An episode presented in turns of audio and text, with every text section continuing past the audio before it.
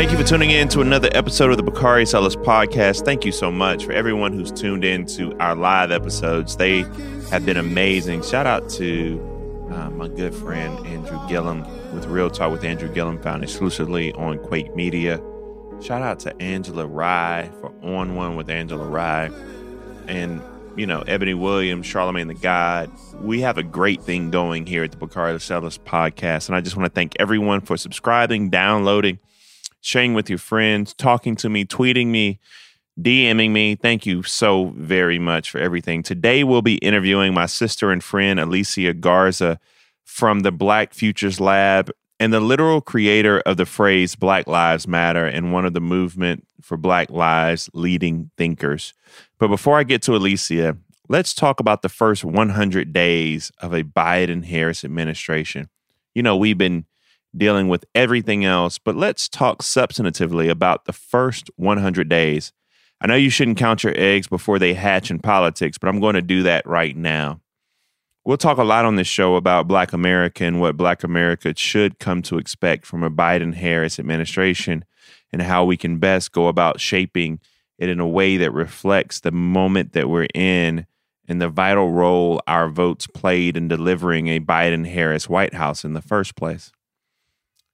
If we've learned anything from this episode with Ice Cube, it's that Black power can't operate in isolation and hope to be effective my hope would be that there is a unified effort across Black economic justice, social justice, criminal justice, and other interest groups to present a unified front on executive action, legislative ask, and personnel ask of a Biden Harris administration.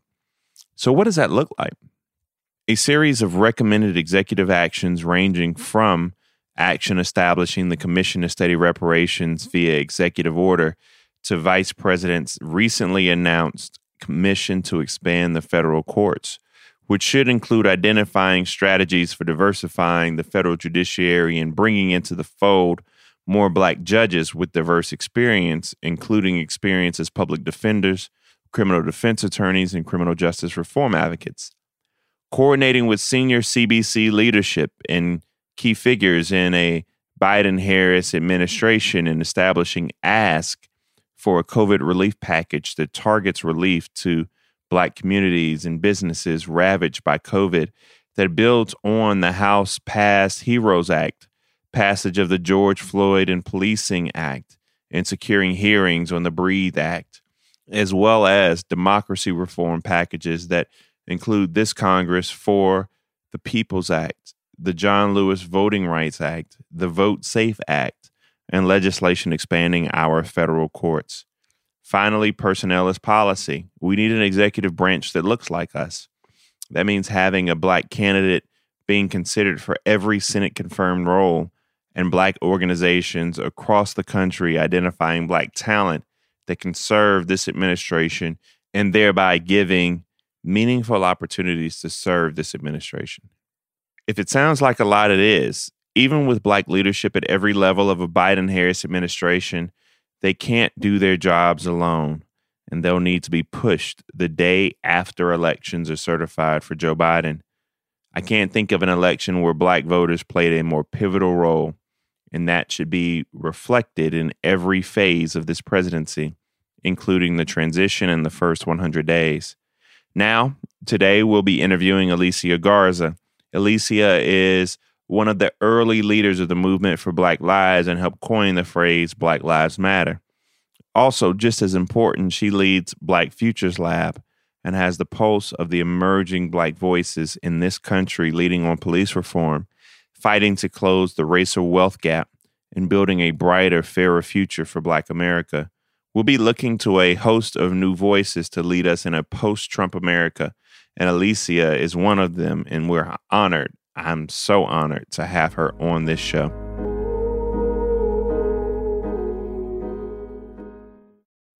This episode is brought to you by Jiffy Lube. Cars can be a big investment, so it's important to take care of them. I once got a car that I started out with 25,000 miles on. I got it to over 200,000 miles because I took care of it. You know how you take care of a car? You take care of the maintenance, the oil, the brakes, all that stuff. And if you don't, you can have a car just completely fall apart. When your car needs maintenance, head to Jiffy Lube. They provide automotive excellence at speed. Get your oil change, brakes checked, tons of other multi care services. It's all done by expertly trained technicians who actually care about taking care of you and your car. Jiffy Lube, car more. To find coupons and start an instant online estimate, visit jiffylube.com. This episode is brought to you by Cars.com. When you add your car to your garage on Cars.com, you'll unlock access to real time insights into how much your car is worth. Plus, view its historical and projected value to decide when to sell. So when the time is right, you can secure an instant offer from a local dealership or sell it yourself on cars.com. Start tracking your car's value with your garage on cars.com.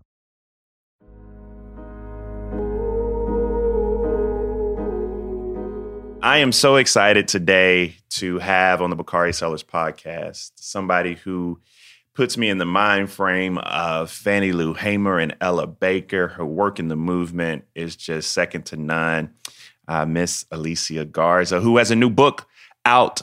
Go cop it today. The purpose of power. What's going on, homie? How you doing? Hi. Thank you so much for having me on. I'm so excited to talk to you today.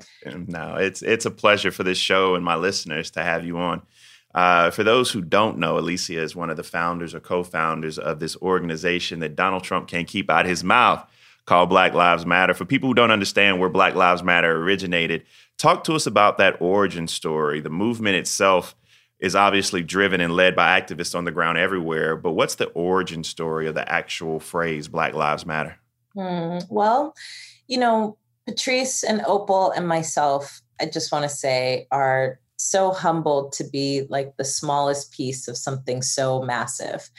And in 2013, George Zimmerman was acquitted in the murder of a 17 year old teenager uh, whose name was Trayvon Martin. And, you know, unlike most of the cases that we hear about, George Zimmerman was like a wannabe neighborhood watch person. He was a vigilante.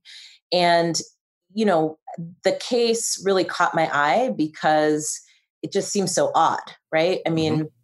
I live in Oakland. You know, we're not strangers to police violence, but it's rare that we hear about vigilante murders. The night of the verdict, I actually thought, alongside a whole ton of other people, that George Zimmerman was going to go to jail. I mean, it seemed like a no brainer to me. I was like, this ain't 1956. You don't just get to go kill little black children yeah, yeah, and exactly. get away with it. But he did get away with it and it impacted me severely. And that night, I woke up in the middle of the night and I wrote a whole series of Facebook posts, one of which went viral. And it said, Black people, I love you. I love us. Our lives matter. And my sister Patrisse put a hashtag in front of it and said, Black Lives Matter. And I didn't know what a hashtag was because, you know, I don't be on Twitter like that. I was like, what you putting the pound sign for? I know what's the pound sign. That's what my you said. That's what my mama talking about. Why they be putting a pound sign before things in your in your sentences? exactly. and uh, a little while later, Opal came on board and helped us build out the social media platforms to just help connect people online who were talking about what had happened, rageful in a bunch of ways, grieving, shocked. And we understand as organizers that social media is really a place for us to amplify and communicate information but it's not the best place to take action right? Yeah. So we really wanted to connect people online to do something about the things happening in our communities offline. And that was seven years ago and now here we are and black lives matter is not just a hashtag it's not just a series of social media platforms it is effectively now a global movement. And as I understand it, it's the largest protest movement in history. Look at that. bad, you are a bad woman. What kind of work were you doing before uh, BLM? Tell people about the arc of who you are. Oh, yeah. You know, people assume that Patrisse and Opal and myself just kind of stumbled on each other one day in 2013. yeah, y'all just start. Y'all just saw each other at Starbucks and gave each other the Black Power fist, and it was on. I wish that's how the story went, but it's not. I met Patrisse uh, during an organizing exchange in Providence, Rhode Island, back in 2005, and we became close friends, like right from that minute. She and I were the last people left on the dance floor. So you can understand how we were oh, turning yeah. Yeah. You can understand. Oh, I got you. And Opal and I met at a Black Leaders Retreat out in um, South Carolina at the Penn Center and um, really connected. Opal had just uh, come on board in an organization called the Black Alliance for Just Immigration. At the time, I was leading a small grassroots organization in San Francisco called People Organized to Win Employment Rights, organizing against gentrification and displacement in one of the largest remaining Black communities left in San Francisco. Mm. And Patrice was organizing bus riders and organizing against prisons in an organization called the Labor Community Strategy Center. And so uh, we've all known each other for quite a while. And, um, you know, the night that George Zimmerman was acquitted, one of the first people I called was Patrisse. And at the time, she was uh, down at Soledad prison visiting one of her mentees. Mm. And so, I mean, the, the relationships go deep. What I can say is that, you know, I've been organizing since I was 12 but inside of grassroots organizations uh, at least since 2002 and you know the work that i've always done has been about making black communities powerful in every aspect of our lives. Uh, and in 2017 i left the day-to-day work of blm um, you know, left the behind the scenes work, no more staffing, no more raising money, no more none of that stuff. and a full, that's a that's a that's a full time job for four people. But oh, yes, yeah, and it's also bananas because what I did was to go start another organization called the Black Futures Lab, and we're going to talk about that because y'all do dope work. You Thank guys, you. shout out to Patrisse for securing the bag over at Warner Brothers hey. with her TV deal. Isn't Before we yeah, that's so dope. I want to call me. I, you know, I look a little bit like I tell people I look a little bit like Michael B. Jordan. I've been working out. Call me. Let me let me know what I need to do to get in one of these. You one of these movies. First, I've been getting pitches for Patrisse for the last week and a half. Like, y'all know we're not the same person, right? And also, she don't need your pitch. You know, she got the bag. She got projects in the works. She got so projects in the wait works. see what she do, and then see what you got. but talk to me about talk to me about your new project, the the purpose of power. What made you write this? Why now? And what's the what? What do you want people to get out of it? Yeah. Well, I wrote this book while in the middle of a million projects which I wouldn't recommend to anybody. Book writing is really hard. it's, it's, it's a difficult. Trust me, it's a difficult experience. Yes, it's emotionally hard. It's like spiritually hard. It's also physically difficult. Like it's hard work, and I thought it was important because I needed time to zoom out, to step back, yeah. and to really reflect. I mean at that point in time, we were about five years in to a complete whirlwind. And we had just finished the 2016 election cycle where we were building an organization while also trying to do work and also being used as a political football. And, you know, I know you remember, Bakari, that, you know, Black Lives Matter, I think, had swept the globe at that point, but we still couldn't really get people who were running for office to talk about Black Lives Matter. It was kind of considered political poison. And now Mitt um, Romney's saying it in the streets. Listen, doing cartwheels while he's saying it too. I mean, it's a lot. It's a lot going on. But this book for me is an opportunity to share some of the things that I've learned, some of the things I'm unlearning, some of the things I'm still learning.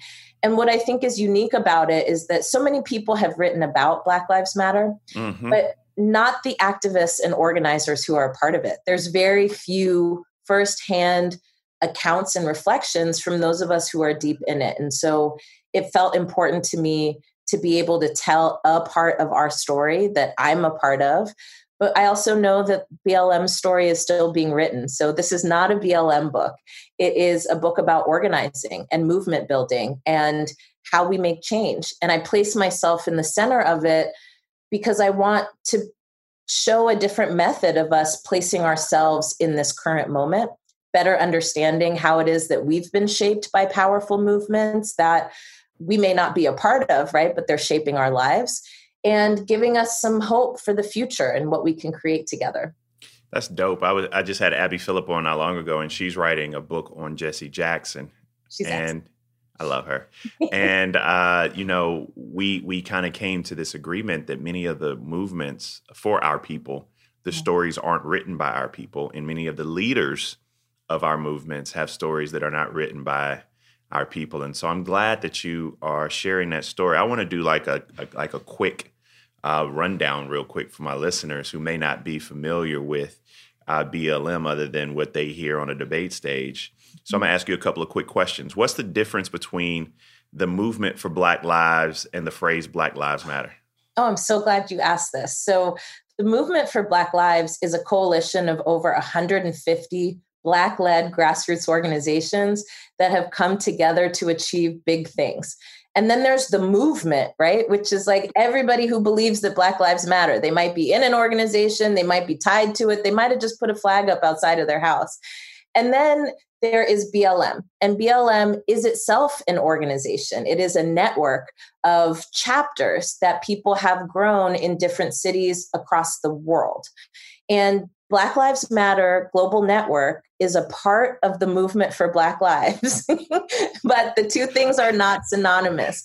I need a I need a diagram. I need to draw this out on the you board. need like the L word diagram, right? But yeah. Ultimately what people should know is that these are formal entities and that they're not just random you know haphazardly put together. They have agendas they have protocols right? And so if you want to know where are blm chapters across the nation you can go to our website we've had it up since 2013 it's blacklivesmatter.com But you actually you, y'all actually own that. Y'all got that early, huh? yeah yeah like we really we Opal. Opal was on. Yeah, they were on it. Yeah, because that's a you know I know people trying to get that. What is what is how are local Black Lives Matter chapters established? Uh, they have to go through a process. So they have to go through, they have to first apply for membership, and then they have to meet a certain set of criteria. And the process actually takes between three to six months. It's not immediate. You don't just get to say, I'm Black Lives Matter, such and such. People do do that, but they're not actually a part of the global Oh, network. I know I know a bunch of them that just run around here talking about they they members. They ain't been members of nothing. Well, can I say one thing though? Because last night on the debate stage, the president started talking about Black Lives Matter. And I actually write about this in the book. This story that has been trafficked. I was going. to This starts. This a, this is a Fox News talking point. So I'm gonna sit back and let you go ahead and dissect this. It's actually nonsense. And so this is not the first time this has happened. I wrote about this in the book. We actually did not know who those people were. Um, in St. Paul, Minnesota. The first time I ever even had contact with them was after this march happened. They really wanted to become a chapter, and we said, Ooh, I'm not sure that that's a good idea. And then we never heard from them again, right? So I just want to say this isn't the first time there was a two officers who were ambushed in Brooklyn. People immediately started saying it was Black Lives Matter. But then you come to look at the social media of the shooter who was ultimately killed, and he said, Black Lives Matter is too soft for me. He wasn't a part of Black Lives Matter. They tried to do this in Baton Rouge and in Dallas as well, right? Oh, I remember Dallas. Yep. These were former veterans, former um, military officials who were Black um, and who created uh, and, and conducted um, awful, awful acts. And immediately, this president tried to attach it to Black Lives Matter. Some of it has to do with the fact that I don't actually think he can tell Black people apart, but some of it is also strategic, and it's to delegitimize, discredit, and make people afraid of a movement that literally our goal is to make Black lives matter. Like the That's bare it. minimum. It's not to take out white people, it's not to take out none of that. You can't You talk know? about Trump like that, man. Trump knows Black Lives Matter and Tim I'm Scott. about Black people except to try to put us in jail. and Tim Scott. That's And that's Tim Scott, and maybe Dan, but we'll leave that. Oh, see, there you go. Is there like a national BLM headquarters? Who leads Black Lives Matter? Those are two questions people always ask me. I know the answers, but I'm just trying to go out and make sure we educate the listeners. There's not a national Black Lives Matter headquarters. It is relatively decentralized, but it has organization. And the leaders of Black Lives Matter include chapter leaders, right? Also, you can find those folks on our website and you can contact them directly. Um, it's an actual organization, y'all. And I think what we're seeing here is there's been a shift. I mean, with social media, very few people actually have physical offices, right? Yeah, exactly. happens online. Look at what we're all doing. We're communicating through Zoom and on the internet. Well, some of us have been organizing that way for a while now.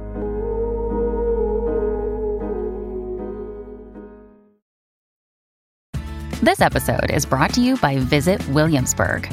In Williamsburg, Virginia, there's never too much of a good thing. Whether you're a foodie, a golfer, a history buff, a shopaholic, an outdoor enthusiast, or a thrill seeker, you'll find what you came for here and more. So ask yourself, what is it you want? Discover Williamsburg and plan your trip at visitwilliamsburg.com. Hi, it's Stephen Colbert and I'm here to tell you about The Late Show Pod Show, which is the podcast of The Late Show with me, Stephen Colbert. And I'm here with my uh, producer of the podcast, Becca. Hi, Becca. Hi, Stephen. So, what do people get when they listen to The Late Show Pod Show? Let's, let's sell this thing. The extended moments, for sure, because we run out of time for broadcast, but we have plenty of time on the podcast. It's kind of like being a live audience member of the show because you get things that no one else hears. Listen to The Late Show Pod Show with Stephen Colbert wherever you get your podcasts. Sign up to The Economist for in depth curated expert analysis of world events and topics ranging from business and culture to science and technology. You'll get the weekly digital edition, online only articles, curated newsletters on politics, the markets, science, culture, and China, and full access to The Economist Podcast Plus. The Economist is independent journalism for independent thinking. Go to economist.com and get your first month free. 2020 has changed the world of sports. Some teams are adapting to the new times by making changes in their stadiums and arenas, while others are letting fans buy virtual seats in the stands. These changes have created demand for a wide range of unexpected roles, from plexiglass screen installers to video platform support specialists. Whether you have hiring needs for new positions like these or positions you're already familiar with, there's only one place to go. That's ZipRecruiter. And right now, you can try it for free at ziprecruiter.com slash Bakari. When you post a job on ZipRecruiter, it gets sent out to over 100 job sites. Then ZipRecruiter's matching technology finds the most qualified ones for your job and actively invites them to apply. It's no wonder four out of five employers who post on ZipRecruiter get a qualified candidate within the first day. That means the first 24 hours. For a variety of industries, ZipRecruiter can help you find the right people for your roles, even with these new roles. I had to pronounce them earlier, but let me go back through them. That's plexiglass screen installer and video platform specialist. ZipRecruiter is a hiring game changer. That's why you need to try it for free right now at ziprecruiter.com slash Bakari. That's ziprecruiter.com slash Bakari. Don't miss your chance. Go to ziprecruiter.com slash B A K A R I. ZipRecruiter, the smartest way to hire.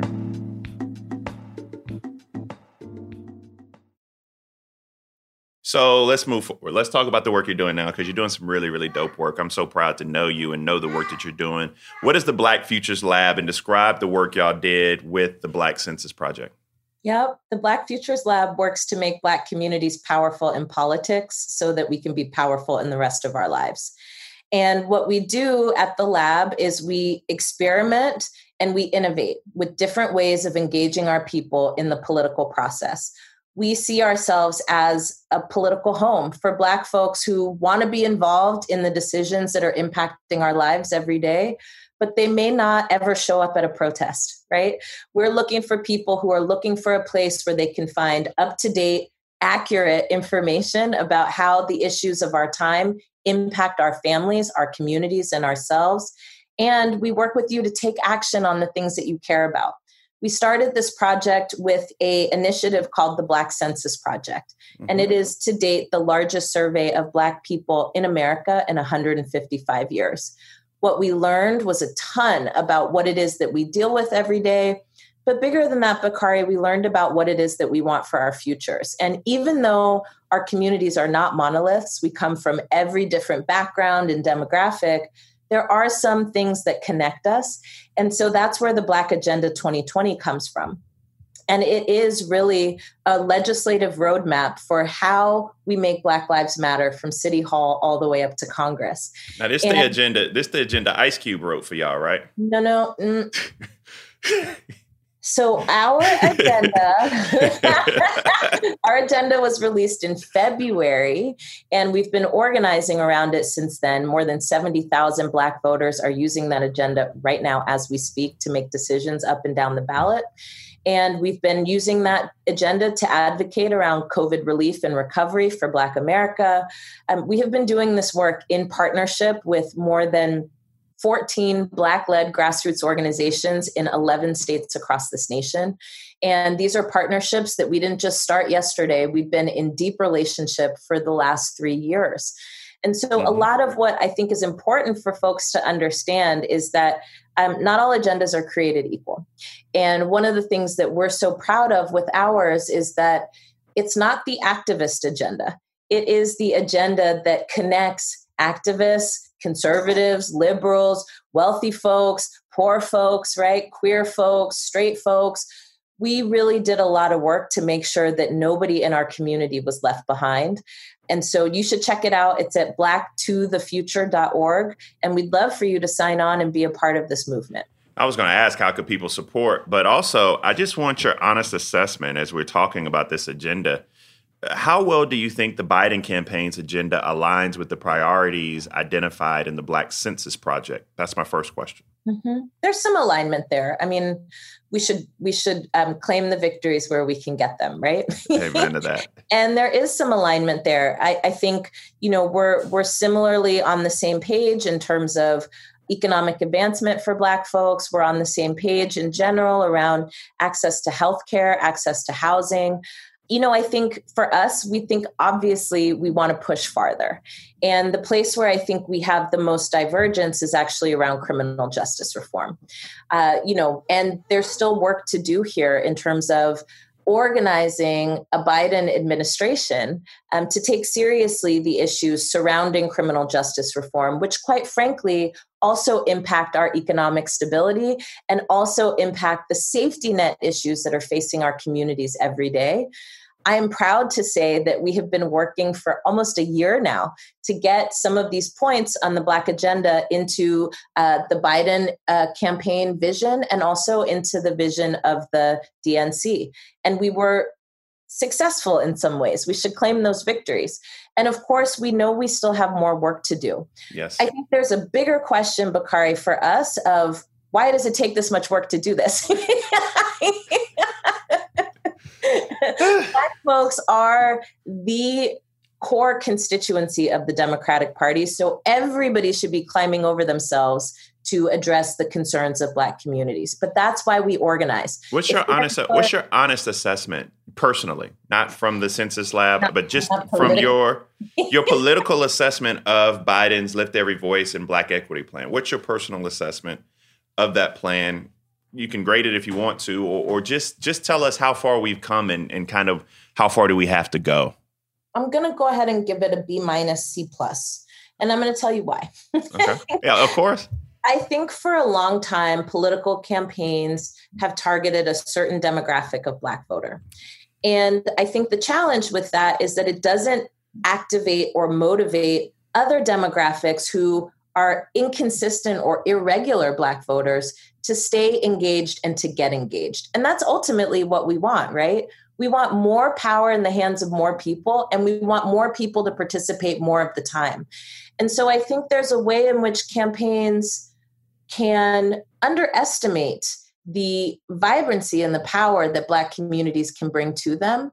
But they also, I think, can recycle and rehash old strategies around more narrow perceptions of who Black communities are. Let me give an example.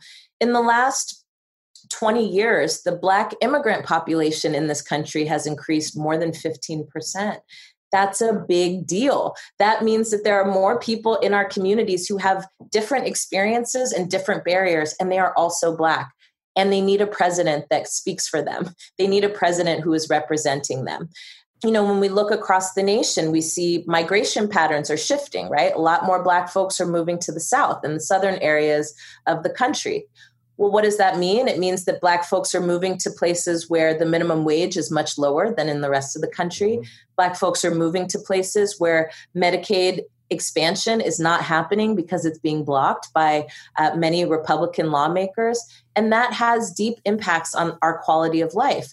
So we need a president who can also follow the shifts in our community yes. and be advocating for our communities based on those shifts, not just based on who we were 30 years ago, 40 years ago, 50 years ago.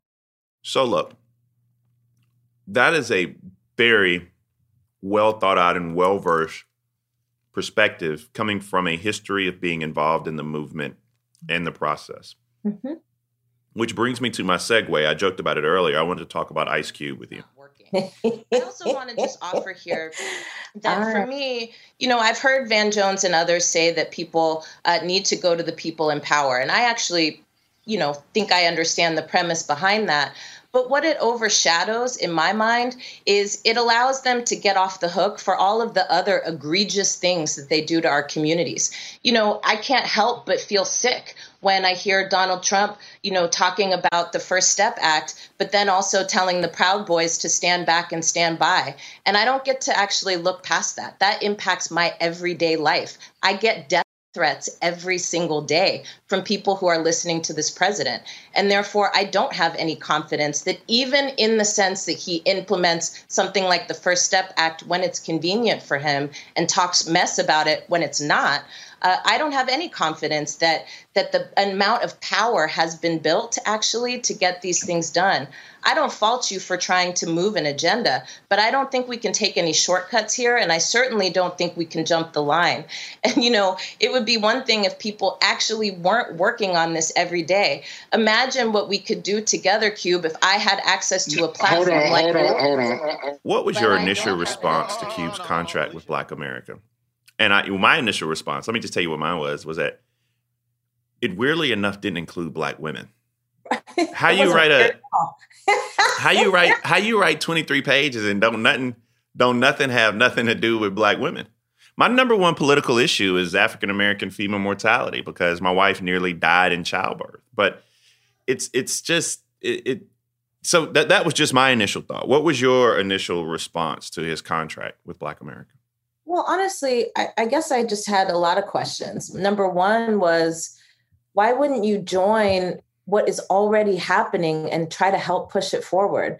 I mean, there is a role for entertainers and celebrities in movements. We've had that uh, legacy for a long time. Look at Harry Belafonte, look at Stevie Wonder, right? Look at all of these folks who amassed wealth and platform and used it to push forward Black folks. But they didn't just start their own thing. I mean, Harry Belafonte didn't all of a sudden be like, okay, well, now I got some money. Let me start my own civil rights movement. Harry Belafonte was like, let me help y'all, right? um, so I, I think the thing that I had questions about before the show was why wouldn't you reach out to the hundreds of Black organizations that have been pushing forward an agenda for Black lives for a long time now. For a long time. And use your platform for that. But then I got the answers on the show. Yeah, he didn't he wasn't trying to he wasn't trying to hear that. Um, you noted in the interview with Cube that you and Black Futures Lab would potentially work with him and the contract with Black America. What does that kind of engagement sound like to you? Or were you just being politically correct on the show? I mean, I'm I'm willing to work with anybody who is doing work. And even if we don't agree. That, that on- was kind of that was we, black women shave people with such ease and grace. okay, I'm willing to I'm willing to work with anybody who doing work. Q. If, if we don't agree on nine things and there's one thing that we can agree on, and I can be supportive of that in some way, I want to do that. Um, I will say that I didn't get a response. Of course not. And I do want to say that um, you know, I, I, think uh, it felt like he was feeling ambushed, maybe. So I, I, decided to give it a little bit of oxygen. You know, I got a couple more political questions for you. And this one, I, as we were drafting up, uh, kind of scripting out our interview for you today, this was a question that that stuck out to me. We've seen Kanye, Cube, Jason Whitlock, 50 Cent, all black men publicly and actively engaging this White House. What we're not seeing, though, is black women celebrities and influencers doing the same thing. If anything, we're just seeing the opposite from black women. The vast majority of black men will vote for Joe Biden, but about 14% of us voted for Trump in 2016. And some polling suggests upwards of 17% may support Trump this go round. Where do you think the disconnect is in terms of how all black women are viewing this election, President Trump, versus how some, emphasis on some, because some brothers will scream at me for asking this question, but some black men are viewing the election in Trump? Where is that disconnect? Well, I think the disconnect is really the fault of the political parties. And this is where I agree with Cube. This is where I agree with Kanye. I mean, at the end of the day, there's a gap here in terms of real substantive and sustained engagement. And so I say the parties did this to themselves. And who's going to suffer from it is the Democrats. And what's happening here is that when people have been left out and left behind for so long, people can get desperate, right? And so this notion that I disagree with in a lot of ways that you know you have to engage both parties and all this stuff i'm like okay if that's the, what you want to spend your time on, that's totally fine. I understand it. Um, but at the same time, I get the fact that where things stand, it's hard to tell sometimes who is actually for Black folks. And that's the problem that we actually have to solve for. I don't think it gets solved for by a celebrity going to the White House and trying to speak for a bunch of people who, frankly, make 0.2% of the money that you make a year. and you haven't and you haven't even dealt with them since your your second album. No, you know what I mean? So and I think we also have to be mindful, and this is what I would say to Kanye and Cube and, and all these other folks. You know, presence, as my friend Rashad Robinson from Color of Change says, is not power just because you sit at the White House and meet with somebody don't mean it's going to get done. I mean, we had a whole group of preachers and such and such and so and so's meeting with Trump in his first term. Everybody wanted to go to the White House just to be at the White House. But in terms of substantive things that came out of those meetings, I'm still waiting for the list. I haven't seen it. Last question for you. Tell me this if Kamala or Joe Biden called you and asked you for your advice on what an agenda for Black America should look like, executive action, legislation, appointments for the first 100 days, what would you tell them? Hmm. Well, I hope I get that call. you, I, well, I know you. Kamala gonna be sitting over there at the Naval Observatory calling all y'all like I'm just chilling, drinking this red wine. Now, how are we gonna fix this stuff? What what you want me to do? I hope I get that call because, frankly, um, I got 28 pages of ideas, and I got some more also because when we endorsed Elizabeth Warren and we showed her our agenda, she sent us back 28 more pages of policy that she would do in addition to the things that we wanted her to do. So I'm just saying. Um, first thing I would do is the first thing on the list from the Census Project, which is I would equalize and raise wages. One of the things I heard yesterday from uh, the debates was, you know, President Trump used a very common conservative talking point, which is let states decide. But unfortunately, the states where Black folks are concentrated, the wages are the lowest. So we do actually need a raise in the federal minimum wage. And it's going to mean huge things for folks in the South. Um, you know, the the wage in places like where I live, fifteen dollars an hour um, in certain cities is too low for the cost of living here. But for folks in the South, fifteen dollars an hour would expand and increase not only the economy but people's quality of life exponentially and i'm supportive I mean, of that. we here in here in south carolina we just struggling to get by on what 750 you know what i'm saying the other thing I would do in relationship to that is I would guarantee the right to collectively bargain. And so the attacks on unions, the attacks on the ability of workers to advocate for themselves is dangerous and detrimental to local economies. And so I would do that. Third thing I would do is I would make sure that we reform the drug laws to make sure that Black folks get ex- records expunged for marijuana convictions and also other non lethal drugs as well. Third thing I would do here, Bakari, is I would end qualified immunity so that we can finally have accountability when police commit crimes in our communities. Police should not be above the law, nobody else is.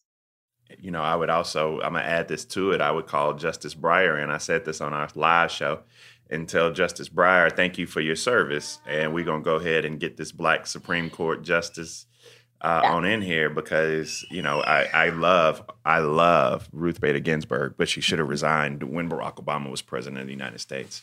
Okay. But Alicia, I just want to say thank you for coming on the show. I, I the the purpose of power. We're going to be tonight. Where are we going to be tonight? Virtually. Oh, at the California African American Museum. We're doing a book talk. I only do book talks with special people, you know, like TD Jakes, Pete Buttigieg, Alicia Garza. You know, that's that's what we do. I know. I love you so much. I pray. I pray for your strength. I pray for your protection. Uh, I need you to come get these twins whenever you free. I'm trying to have my own, my G. After this election, it's time to Spawn. Yeah, go ahead. Yeah, we made our we made ours in a little lab, so they they come out. They we add we added some handsome sauce. They like, how you want your kids to come out? We said gorgeous. That's what me and my wife said. I love you, sweetheart. Thank you so much. Have a good day now. Thank you for having me, beloved. All right, bye bye. So we're adding a segment to the end of our show called One More Thing, where I'll leave you with some food for thought at the end of each episode. Today I wanted to talk about 50 Cent. That makes me laugh just thinking about it. Particularly his comments recently that he plans to support President Trump because of a graphic he came across combining state, local, and federal income tax rates in California, New York State, New Jersey, and New York City. So, first, the combined 62% he is complaining about would only apply to people making more than $400,000 a year. So that means 99% of Americans won't see their income taxes go up. There's also the concept of a marginal rate, the rate you pay on taxable income you have before adjustments are made, and what's called the effective rate, which is what you actually pay as a percentage of your taxable income after deductions, tax credits, and so forth.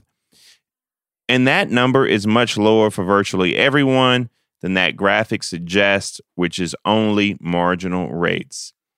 But this isn't really about taxes. It's about 50 Cent, who, even after misunderstanding what the graphic actually means, he made his real point, which is that he doesn't give a fuck about how Trump impacts black people.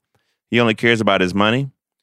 The black people who bought his music, bought those ugly ass G unit clothes, y'all had those white beaters, bought the vitamin water and watched Power, have also lost loved ones to COVID, had their votes suppressed because the Trump DOJ doesn't care about voting rights and saw their jobs and businesses go because of Trump's incompetence. That doesn't matter to 50, though. Let's keep voting like our lives depend on it because it does. And let's make sure that the cultural influencers who we support also align with our values. You can't have my views, my clicks, or my money if you don't value my life.